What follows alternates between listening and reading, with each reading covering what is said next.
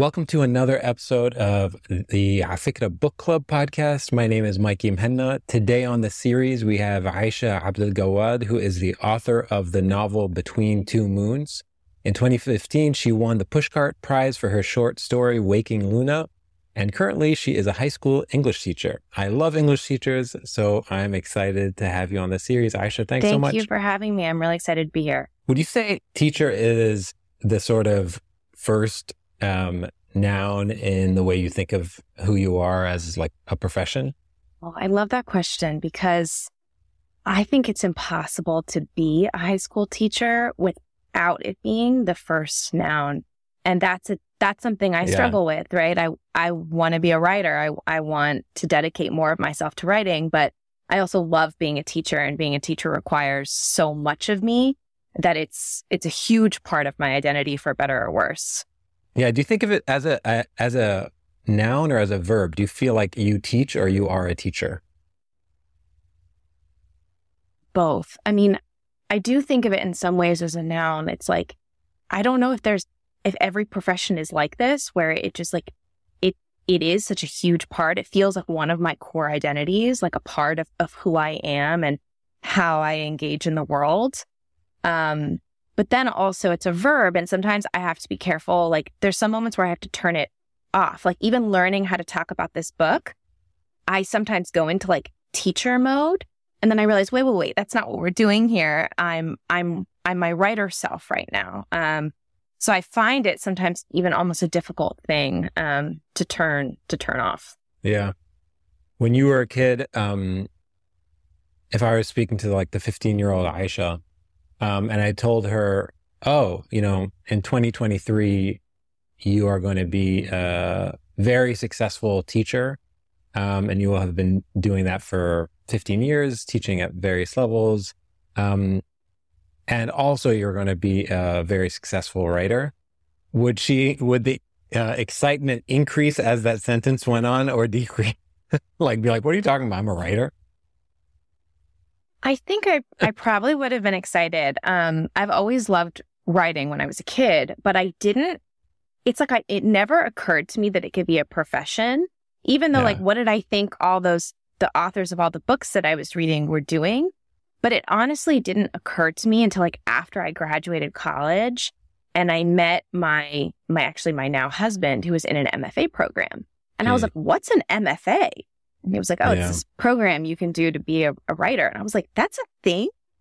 And it just never occurred to me that this thing I love to do and I had been doing kind of on the side my whole life could be a, a, path that I could seriously pursue. I don't know if that's like the child of immigrants. Like I just like, I had this focus that I needed to be, to do something sort of practical.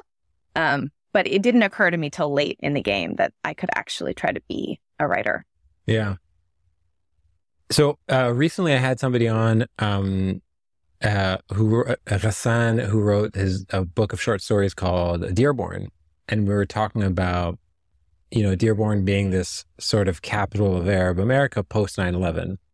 Um, and I was at, I've always heard that growing up, you know, like oh Dearborn is this place with like has this Arabic on the street signs and um and then when I moved to Brooklyn, I realized that like Bay Ridge is is also that. Um, so for the many listeners who are listening to this right now who don't know anything about Bay Ridge, and also may not know that your book is set in Bay Ridge, can you just give a brief introduction about what is special about that neighborhood and that part of New York City? Sure. Bay Ridge is in like Dearborn, it's like one of the largest Arab American uh, communities in the United States. Um, but I'd say one thing that makes it different. There are some some Arabs who've been in Brooklyn for a very, very, very long time, um, but but a lot of the immigrant population in Bay Ridge are more recent immigrants, um, which is, a, is, sometimes a difference from kind of Dearborn and the Detroit area. Um, and I would say maybe a little bit less established in terms of socioeconomic status, um, immigration status, right? So people who are uh, arriving and trying to build a life um, without so much of a kind of generations, right, um, behind them. Um, and Bay Ridge used to be, um, and still is, there's kind of long ties to the Irish and Italian American communities. Um, it's right next to Sunset Park, which has huge um, Latinx Asian communities. so it's a super diverse area. but one thing I love about it is this this feeling that there's Arabs from everywhere, right? And everyone's trying to get by. Um, and I think there's a real sense of of community there in in helping each other kind of try to make it in Brooklyn, yeah. which isn't always the easiest place to make it. Yeah. Um okay. Let's talk about the book just briefly. Let's give a sort of a brief synopsis of this book. So if you're speaking to a, a you know, somebody on the subway um, who's like, "Oh, that's so cool! I see your name on this book that I um, that you're holding." What would you tell them that this book is about? So it's called Between Two Moons. What would you say that this novel is about? I would say, in many ways, it's a classic coming of age story. It focuses on these two girls, teenagers, um, in this this family unit in Bay Ridge. Their parents are immigrants from Egypt, and they've just graduated from high school. And um, as a high school teacher myself, I love that feeling. Right, they're on the precipice of something, and they just believe something huge is just right around the corner. They're about to become adults. Um, and their sort of dreams for this glorious summer post high school are quickly dashed um, by a couple of things. Uh, one is uh, there's a police, a law enforcement raid on a local Arab business, and which spooks everyone. And uh, second, they get they find out fairly early on in the book that their brother, the older brother, Sammy, is coming home from prison. And so I really think of it as uh, this classic teenage girl coming of age story uh, that's intersecting with um, post 9 11 reality, right? And really focusing on uh, the surveillance of Arabs and Muslims post 9 11. So, what is it like to be a teenager and to grow up under that intense surveillance? Is that something that you felt um, intensely while you were working as a social, you know, social services um, professional in in Bay Ridge? Did you feel that sense of surveillance that that was actually impacted daily life there? Yes. Um, when I was in Ridge in 2010, it was kind of perhaps the peak of the what's now been deemed an illegal NYPD surveillance program of Arab and Muslim communities, but we didn't know it yet. It, um, the AP broke the story of that in 2012, so two years later.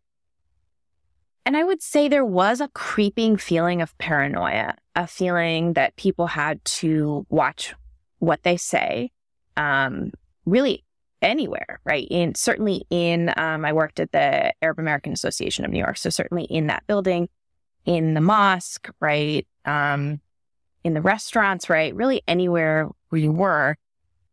And there was also a feeling of um, being kind of wary of strangers. There's a lot of strangers in Ridge. There's a lot of new immigrants coming all the time.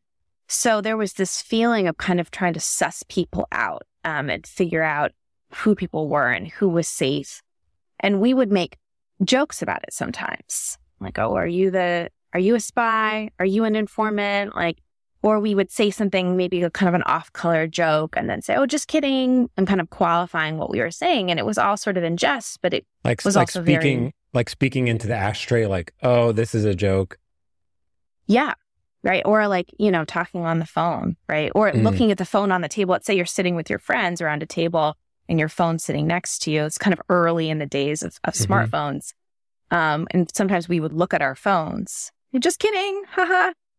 um, and it felt sort of ridiculous at the time, but it was, it was real. You know, it was yeah. happening. Um, there was a, a truly remarkable, uh, level of surveillance of Arabs and Muslim communities all over New York. Even the NYPD even went beyond its jurisdiction in those five boroughs, um, but especially in communities like Bay Ridge.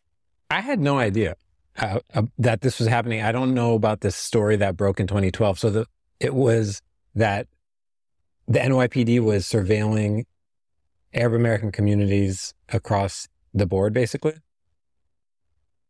Yes. So it was basically that um, the NYPD had um, all these creepy, sort of euphemistic names to um, like a, a, demographics unit. And um, it invested a lot of money and time in um, cultivating informants. Um, sometimes those informants from within the community, um, usually under some form of duress, right? People who were in trouble with the law and would cut deals, undercover police officers, um, and they would, and then of course, like other forms of kind of um, technology, right, um, to surveil communities. Um, and really, it was uh, this idea of latent terrorism.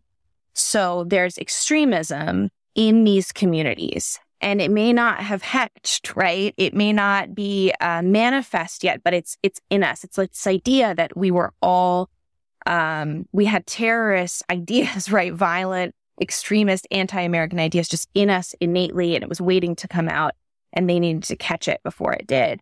So it would be um, surveillance, guilty, like of, guilty by birth, basically. Exactly, exactly. Um, so these reports would detail the most minute uh, the most minute details, like let's say you walk into a shawarma stand and it would say how many chairs and tables are in there, um, what television station is playing, if there's a TV on the corner. And you were kind of like damned if you do and damned if you don't. It was suspicious if any business played Al Jazeera. That was like a red flag. Hmm. But then I was reading these reports. This uh, a lot of these reports were published by the Associated Press, and then it was also suspicious if you weren't playing Al Jazeera, because then it was like, well, what are you trying to hide? Are you afraid? And it's it's ridiculous. You laugh, right? It's ridiculous. It's but absurd. these reports, they're so absurd. It's like reading Kafka, except they were real NYPD documents. Yeah. How so? When you think about writing this this novel, would it be possible to write the write a novel about post 9-11 uh, Bay Ridge or Arab America um, without being about that as well? I think so. I think so. Um, and I think this this uh, surveillance is part of a project of of fear, right? And it's to make Arabs and Muslims be quiet and behave right? Um, because there's this feeling um, that you could be accused of anything. And we've watched, right? There's so many stories of people whose lives have been ruined.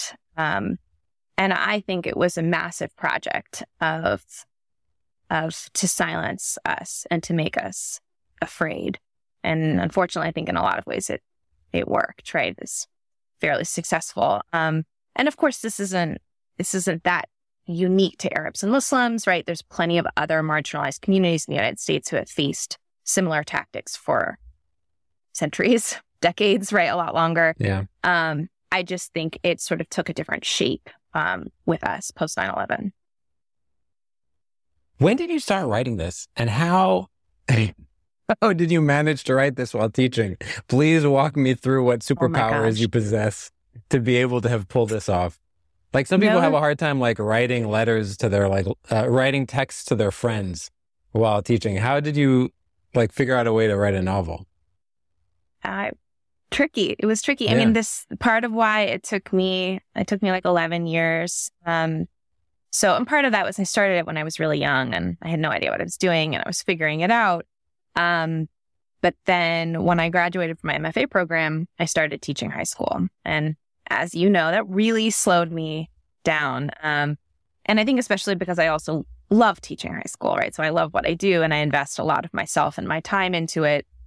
Um, really, I, I have to, I wake up really early. Um, I wake up, so I, teachers generally wake up very early. Um, I wake up probably at around four when I'm working on anything, and I try to work for a couple of hours. Um, and I find that's the only way. If I try to do anything when I get home, I'm too distracted by the school day. Like what what's going on? It's a certain kid. Am I worried about a kid in the class? Right. And I've got Yeah. all of that going on in my head. And then of course I have my own actual children. Um so that's that's really the only way. But I know it's I'm glad you understand that some people are like, oh, it must be so great. You can write in the summers. I'm so brain dead by the time the summer comes around. You know, Yeah. it's it's tough. So these the two protagonists. Um, this is not a you know this is not based on a true story, although it's uh, based in the real world. Um, are the two protagonists based on any specific people? Was there an inspiration for their stories? You know, I when I first started working on this book, I didn't know I was writing a novel, um, but I was writing these stories about these two girls. And at first, they were friends, and I kept writing these stories about their adventures, their antics. But it was really always about their closeness, their their sort of intimacy that they shared. Um, and then eventually, they became sisters and twins. I kind of kept pushing them closer together. And I think that maybe the inspiration for that was I don't actually have any sisters of my own, uh, but I have been blessed with some pretty extraordinary female friendships. And I think that have been a lifeline for me, and I think are a lifeline for basically every woman I know, right? It's a way of surviving the world. Um, and so that I think was kind of the original impetus of the book is how do women rely on each other as a way to survive and perhaps even try to thrive in a world um, that is very dangerous for women. Yeah. You know, it's it's funny. I was like listening to a interview that you gave um, about the book, and you were talking about um, the the title, right? Um, as a reference to Ramadan, and I was, and you were discussing how you know, obviously, it's such a it's a holy time, it's a sacred time, um, it's a very significant time of year, and I was as you were talking about, I was reflecting on what Ramadan must mean to immigrant families that it doesn't mean to families, uh, in particular kids, teenagers, that it may not mean to teenagers growing up in in Egypt, for example, since you you have Egyptian family. Um, what do you think the difference is? What do you think? Um, like, what does the significance of Ramadan hold for two teen, teenage girls based in Brooklyn that it might not hold um, for two teenage girls based in Alexandria? You know, I I've only spent one Ramadan in Egypt, um, and I was amazed. It was a delight for me. I was like, oh my gosh, everybody's doing this thing, right? It was just like Ramadan all around, and I had never experienced that before. For me, uh, Ramadan can be a fairly like lonely or alienating experience. Um, you know, you go to school if you're a student, and there's maybe it depends on the school you go to, right? The community you live in. There's a few others, and you can kind of give each other the nod, like, "Hey," um, but otherwise you're you're on your own, right? And everyone asks the same set of questions every year, and nothing stops for you, right? Sports practices don't stop for teenagers. Exams don't stop, right? Nothing stops. Um, and so I find that in the US, I think there's this like special need to like create community, right? To kind of get through Ramadan so it doesn't feel so lonely. Um, but I also think that there's perhaps a little bit of a sense of, sense of accomplishment, right? For like American Muslims, um, because we, we are sort of like the odd ones out doing this thing. So I wonder if for me, I sometimes feel like a sense of pride. Um, and I think I felt that way too, like when I was in college, right? And I would like finish successful Ramadan, I would feel like a sense of pride, um, knowing I had done it when the vast majority of my peers were not participating in this. So I, I don't know if everyone feels that way, but I kind of wonder if there's this like, we're all in cahoots together, we're all in solidarity, you know, it's like a challenge accepted kind Yeah. of thing. Where did you grow up? I grew up in Northern Virginia in like the suburbs of DC. Mm, yeah, which has a pretty I think it has a pretty big Arab American population, right? Yeah. Yeah. Lots of Arabs, lots of Muslims. I certainly wasn't wasn't alone. Um, but I went to a massive public high school um, with lots of people from all over. So um, it it definitely wasn't the type of thing when I was in high school. I think this is different now. I think they actually take um, I think they have Eid off. Um, but when yeah. I was in, in school growing up, that was not a holiday. It was not mentioned. No one would ever even talk about Ramadan um, in terms of like the school or the teachers. Yeah. Um, it was just this kind of like thing that we did privately in our in our home. So, could you imagine this book being included in in a, like a high school curriculum? Is that like when you're writing it, writing a book like this, since you have both vantage points? Um, are you thinking of a specific reader, a specific grade level? Are you are like is that how you're tapping into this? Thinking, oh, this would this book will help uh, young readers digest these types of ideas and these types of con- uh, concepts um, and expose them to this style of writing and this type of community. Do you think of it from the perspective of an, as, of an educator? You know what? I I don't because I find that I really needed to separate when I work on the book. I need to put teaching out of my head. Um, yeah. I, I read differently. I think differently when I'm thinking as a teacher. And I really needed to write this book the way that I felt it needed to be written for me as an individual, as an intellectual, as a person with political ideas, right? That mm. I don't necessarily always bring into a classroom with me. Um, and I think I wrote it primarily thinking of an audience of of adults, um, I certainly thought about uh, a wish or a hope that other Arabs and Muslims um, would would read it and feel sort of seen or, or a moment of resonance or recognition, especially Arab or Muslim women. Um, it's only after it's out, it's published, and I'm sort of talking about it that people have asked me, "Oh, do you think, you know, this could work?" And I do I do think the book actually could work for an older audience of high school of high school readers. Um, not that I would ever attempt it. That'd be a nightmare to teach my own book. it's also like the toughest critics ever, your current students. Yeah. Yeah, no no interest in that. Someone else could tackle it, sure. Yeah. How does it feel to be to have a, have the book read by the actual community? I'm sure you get messages from people in Bay Ridge. What has the response been like? Yeah, those are some of my favorite messages to get. Um, you know, like strangers. I've heard from some folks I don't know at all um, who either live in Bay Ridge or used to live in Bay Ridge or live near Bay Ridge. I just heard from someone in Bensonhurst, um, which is neighborhood in Brooklyn that's even harder to get to than Bay Ridge. Mm. Bay Ridge is at the end of a subway line. Um, so it's sort of isolated in that way. Um, and so when people write and say that they they felt like it was like um uh, it felt accurate, right? Like yeah. an authentic portrait of their neighborhood or of their experiences, right? That's like thrilling to me. That's really like what more could I could I want than that? Yeah. It's funny, like um just because we just did the the uh the the Dearborn um the Dearborn episode, neighborhoods don't always get shine. You're right? So like there's this monolithic Arab America title as if it's one as if it's one thing. Um, and that everyone sort of seems to have the exact same experience and that Arab Americans in California are the same as the Arab Americans in Oklahoma. And the Arab Americans in Oklahoma that came in the 1920s are the same ones that came in the 2020s.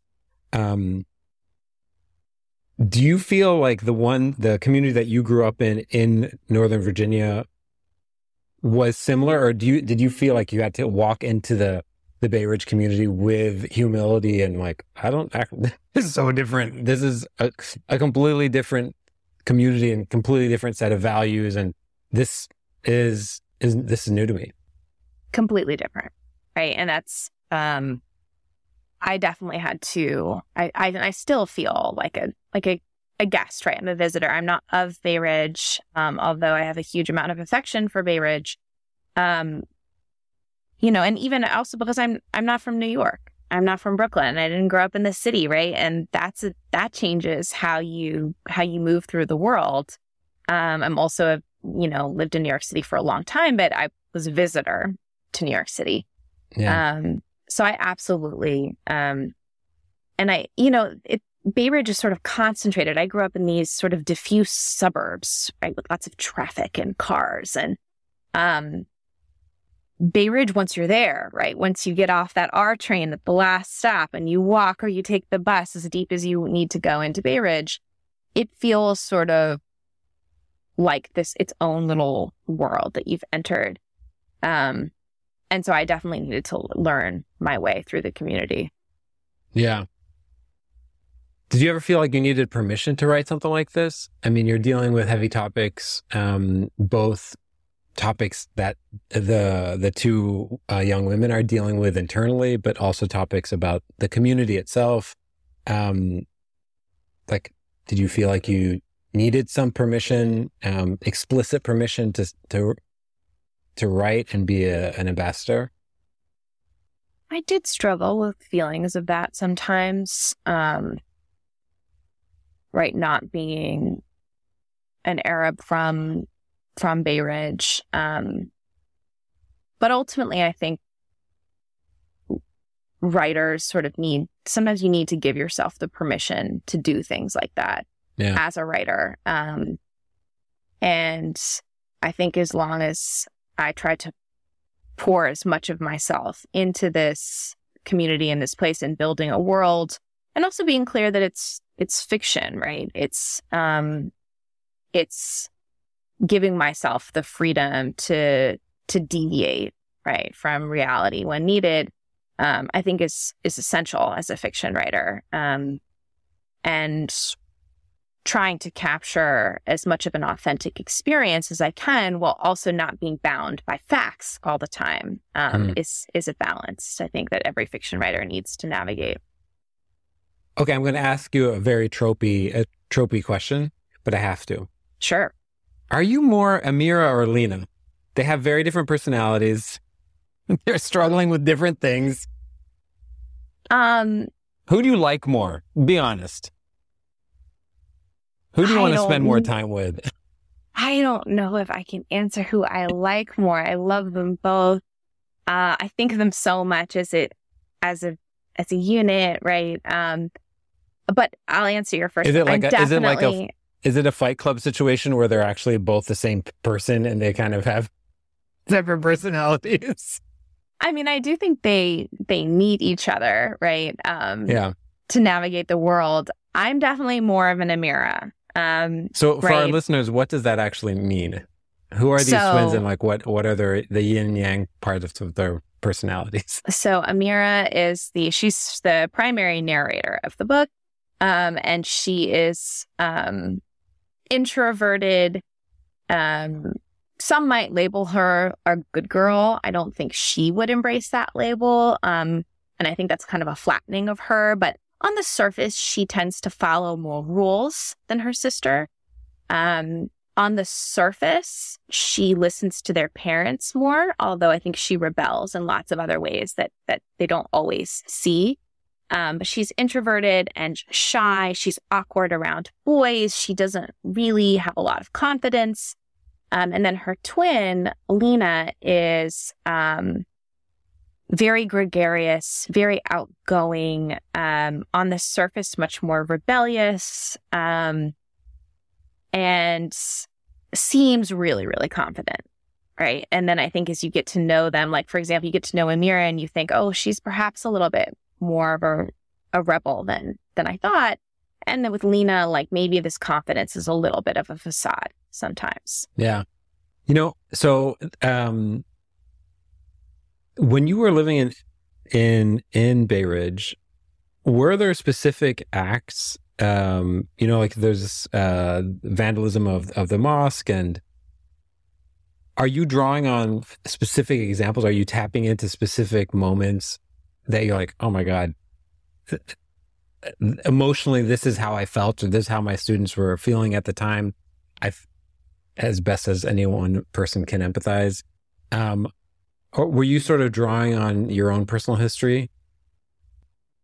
not necessarily in Bay Ridge itself, Yeah. but I was absolutely thinking about events that were happening across the country yeah. in that time, right? Let's say in that first decade post 9 11.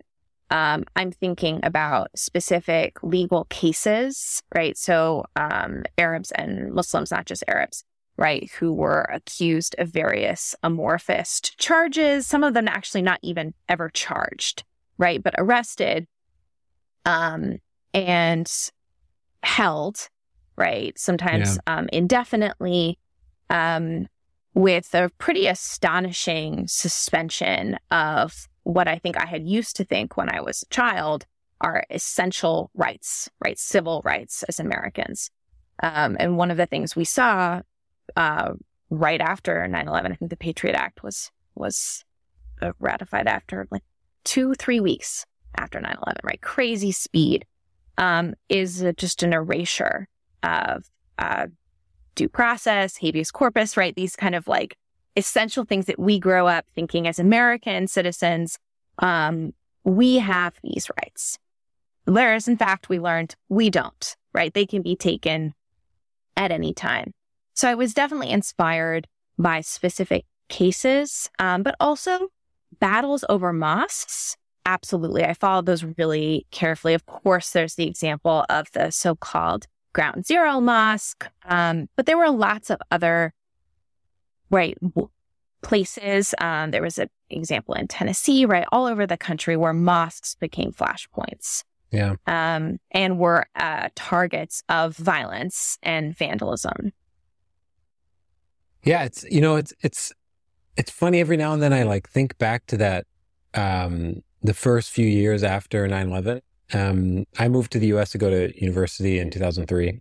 Um, so two years right after, two years after September 11. And thinking back to the, the rhetoric, it's like a fever dream. It's, Mm. it's hard for me to even think back to freedom fries and the Patriot Act and just like the absurdity, the violent absurdity of it, you know? Um, yeah, it's crazy.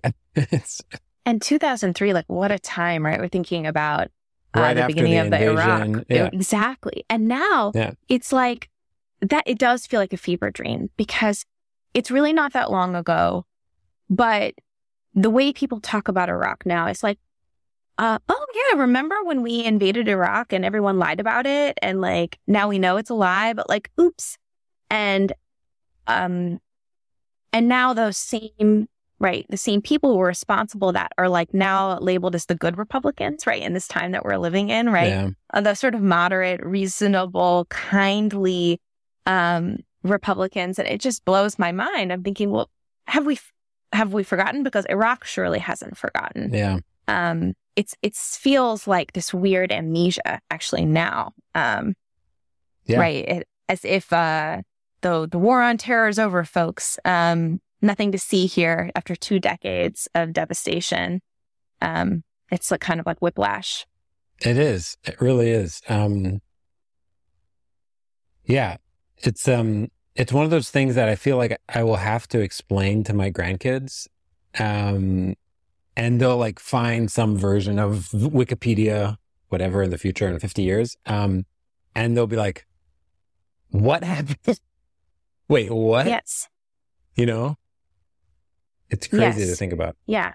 It's just a, it was a, a, a wild time, but also like a, it's not, it's not over, right? If you think about everything as setting a sort of a precedent, right? Of what's Yeah. been, of what's been normalized. And I even think about that. Some people ask me, well, the particular NYPD unit and program has been disbanded. Um, and so it's, it's over, right?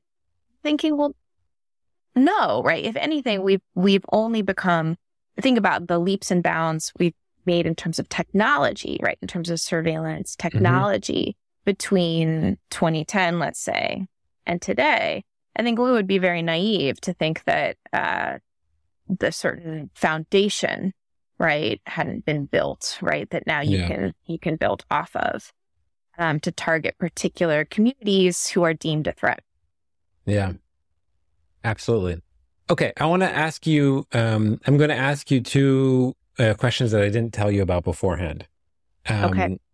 So the first one is, if you were to give advice to a want to be first time novelist who is sort of looking down the barrel of what that looks like and is thinking to themselves, I can't do this. Is ridiculous. Everybody wants to write a novel.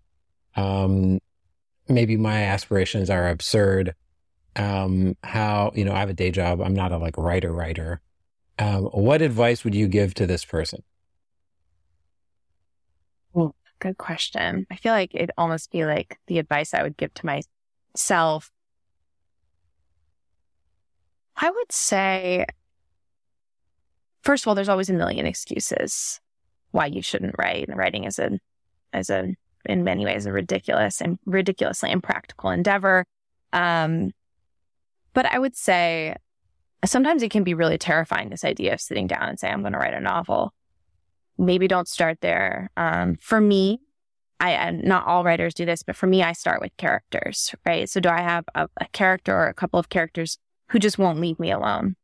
And I just try to develop them and follow them without really worrying so much about plot, right? Like with the larger ideas. Um, and then I can go back, right? Once I've got a sense of like, who are my people and why, why should I be invested in them? then I can go back and think, okay, well, where do where do I want to where do I want them to take me, right? And then I can kind of um, try to figure out why. Um, but Yeah. I think sometimes when you, do you talk about looking down the barrel, it can be really overwhelming. Uh, the scale and scope of a novel. Um, but for me, it always starts with character. So when you say start with character, I'm so curious about this idea. I'm not a writer. I never studied writing, um, but I love a good story. Um, what does it look like for you to like ostensibly sit with a character?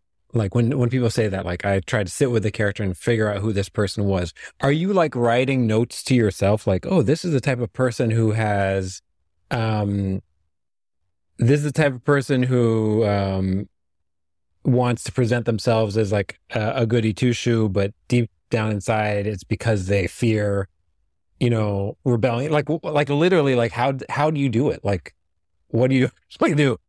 Sure. So for me, what I do is I have to do that in the process of writing. So um, let's say I sit down and I've got these two characters. Like, let's say, for example, when I first started kind of inventing and developing Amira and Lena. Yeah. Um, and I had this idea they're sitting outside of a basketball court. Go. Right. Like, and I have to write it in scene. So I'm not writing notes like this is what they would do. I'm writing what they are doing. So what do they do when they see this group of boys playing basketball? Um, what kind of music are they listening to? How do they sit on the bench? What do they say to each other? Who's the first one to break the silence? Right. Um, and so I sort of have to develop them as as they're doing something um, in a scene. Um, Yeah. And for me, that's how I write. I start with a lot of fragments of scenes, and that's how I figure out who these people are and what motivates them and what they would do in any given moment. Do you have like a single source of truth? So like, I love this exercise. So you're like, all right, they're sitting on the bleachers in front of a basket, uh, in front of a group of boys playing basketball, right? And you have a sense. You're like, okay, these are teenage twin uh, girls, and one of them is kind of like, in a simplistic way, like the rambunctious, rebellious one, and the other one is sort of a little more of the the uh, the good girl type character. Um, kind of, I'm not sure. So this is how they would act. And then is it possible that you would happen upon some wrinkle of, of their personality and you're like, oh, interesting. Aha. And then you would go back and like re-edit the like the master file basically. like, okay, now that I thought about this, now I realize, you know, Lena is actually X, Y, and Z and not A, B, and C. Absolutely, right? They they change all sorts of iterations, Mm. um, change, and I think there's a tremendous amount of flexibility that's required as you're working on a novel. If you're closed to who these people can be and how they can shift and adapt, um, I think the writing is going to start to feel pretty stale pretty quickly. Um, some of the complexities, I think, are embracing contradictions, right? And instead of trying to smooth out those contradictions, I think it's about trying to trying to embrace them. Um, and I, yeah, I think that that's what keeps it it interesting. Amazing. Okay, my next question. Also, did not ask you uh, beforehand to prepare this list.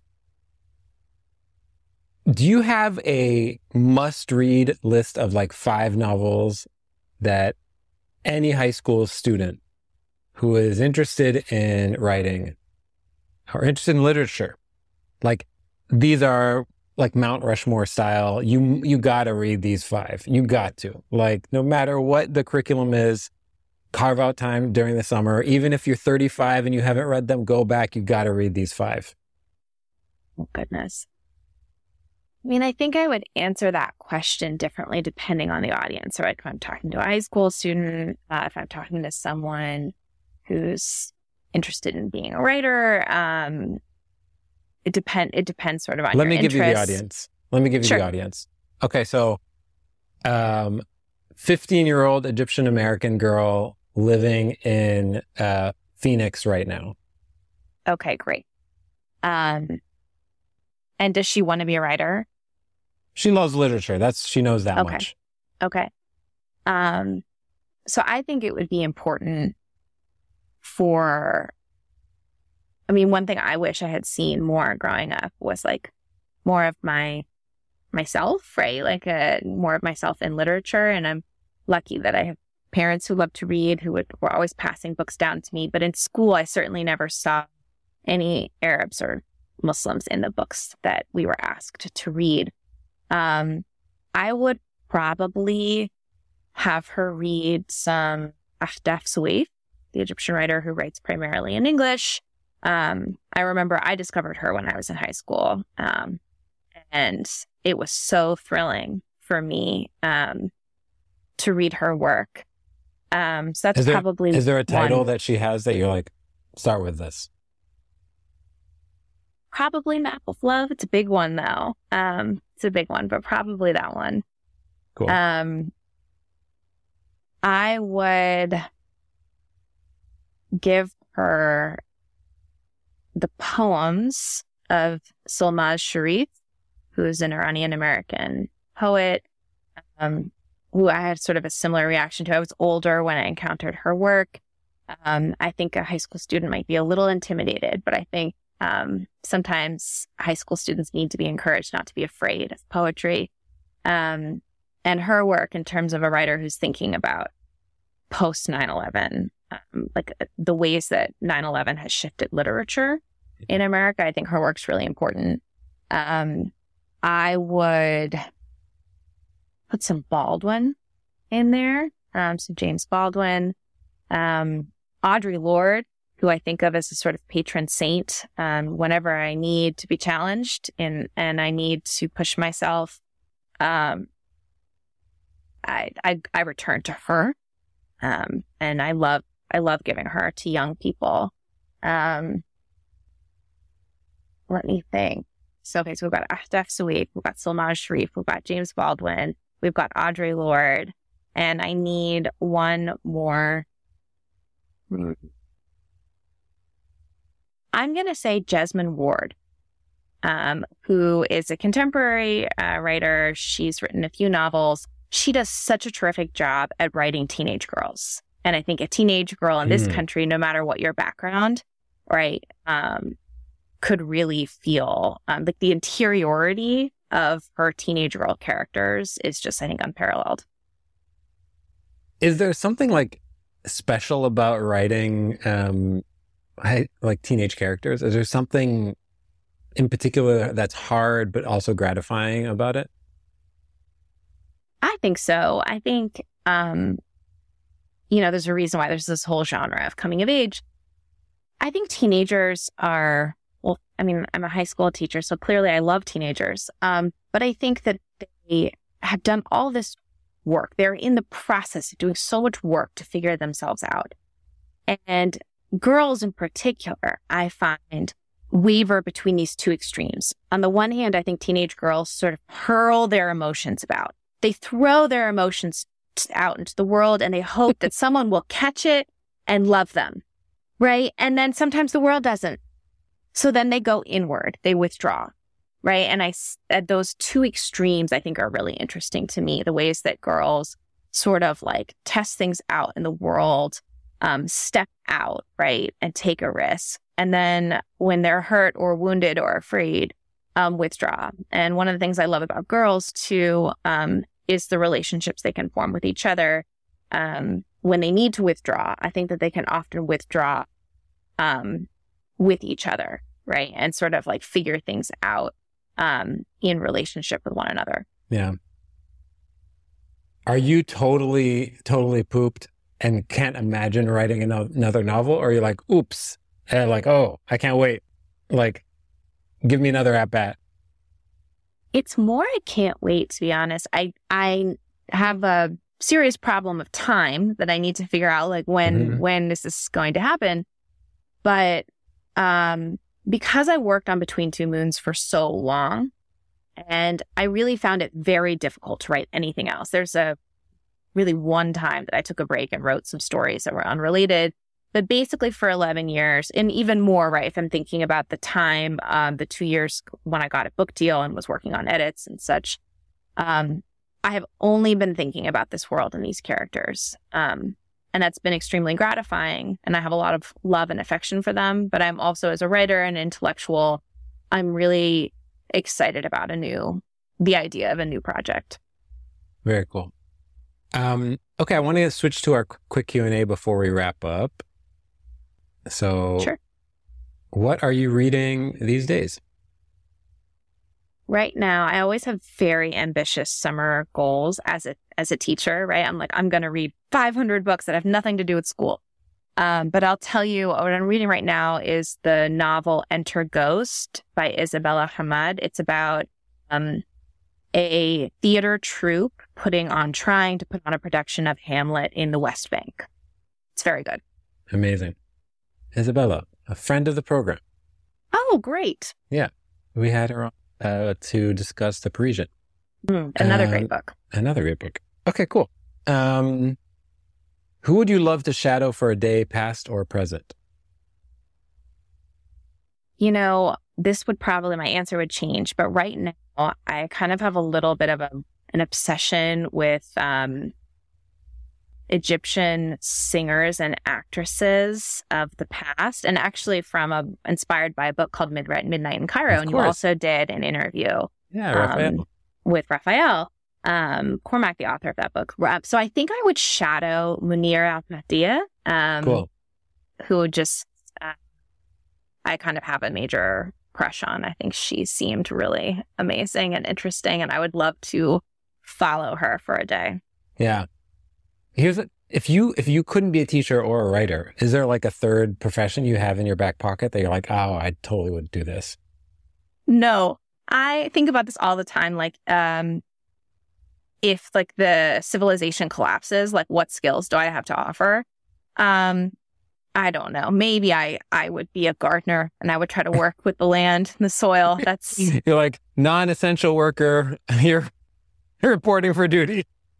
I have I can tell stories to the children. Um, I have I have no practical skills. It's so funny. Um, what do you think people most misunderstand about your work?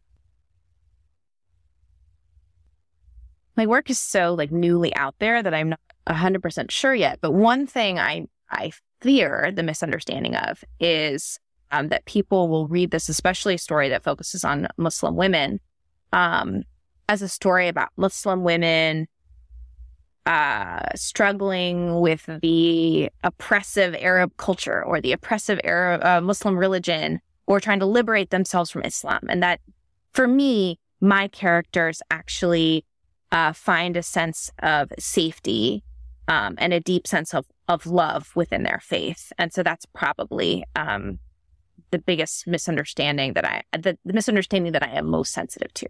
Hmm. Yeah. Do you care if people like your work? Of course. I think I would be lying. I would be lying if I said I didn't. I think sometimes it's really healthy to take a step back. Um, and I find it really, I really like the process of writing when no one else has seen anything and trying to keep actually an audience out of my mind Yeah. for as long as I can. Uh, but now that it's out there, like, I don't think I care if everyone likes it. Um, but I, I do, um, I think I'm okay with that, right? I think I'm actually, I'm fine. Um, if, if my work just sort of rubs some people the wrong way. Um, but I would definitely, I think I would be lying if I said I didn't hope there were some people out there who felt connected to it. Yeah. I dare ask, who exactly do you want to dislike? I feel like there's a specific list of people. I mean, I don't know. Like if you're like a um go back to your country, right? Like um type of American, um Yeah. feel free not to like my work. That's fine. Um you know, um or someone who's sort of indulging in a narrative of uh, white male victimization, right, which is a really strong current in the United States right now. That what that white men are are um, victims of tremendous oppression. You may not love my work, and that's okay. Yeah. Okay, cool. Let's do the last one.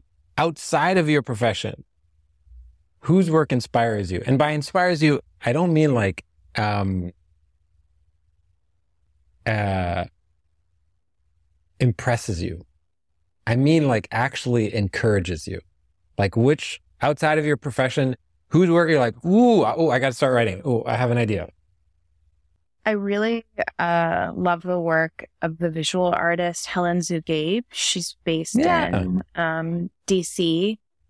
Um, and whenever I look at her work, I, I think I always feel inspired or, or energized. Um, yeah, I would say Helen Zughaib. I love her work.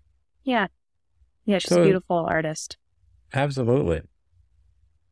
Um, cool. Well, if anyone's interested in uh, finding your uh, book, it's really easy. It's available everywhere. And if they're interested in contacting you, you can be found online pretty easily. Um, the website website is your full name, Aisha, A I S H A A B D E L G A um, W A D. Um, and it's very easy to find. Uh, Aisha, thanks so much. This was so fun. Thank you. It was such a pleasure talking with you. Thank you for having me on. Hey, I hope you enjoyed that episode. If you'd like to watch the full uncut version, go to youtube.com slash afikra. There you can see the full video versions of these podcasts. If you'd like to learn more about what we do, go to afikra.com where you can learn about our Zoom events, our live events in 30 different chapters around the world, our social media presence, and our podcast and YouTube stuff. You should know that everything we do is all towards a mission of converting passive interest in the histories and cultures of the Arab world into an active intellectual curiosity. By listening to this, you're a part of that movement, so thank you for being here. If you'd like to support our work, go to afikra.com slash support and join the hundreds of people around the world who make this work possible. Thanks.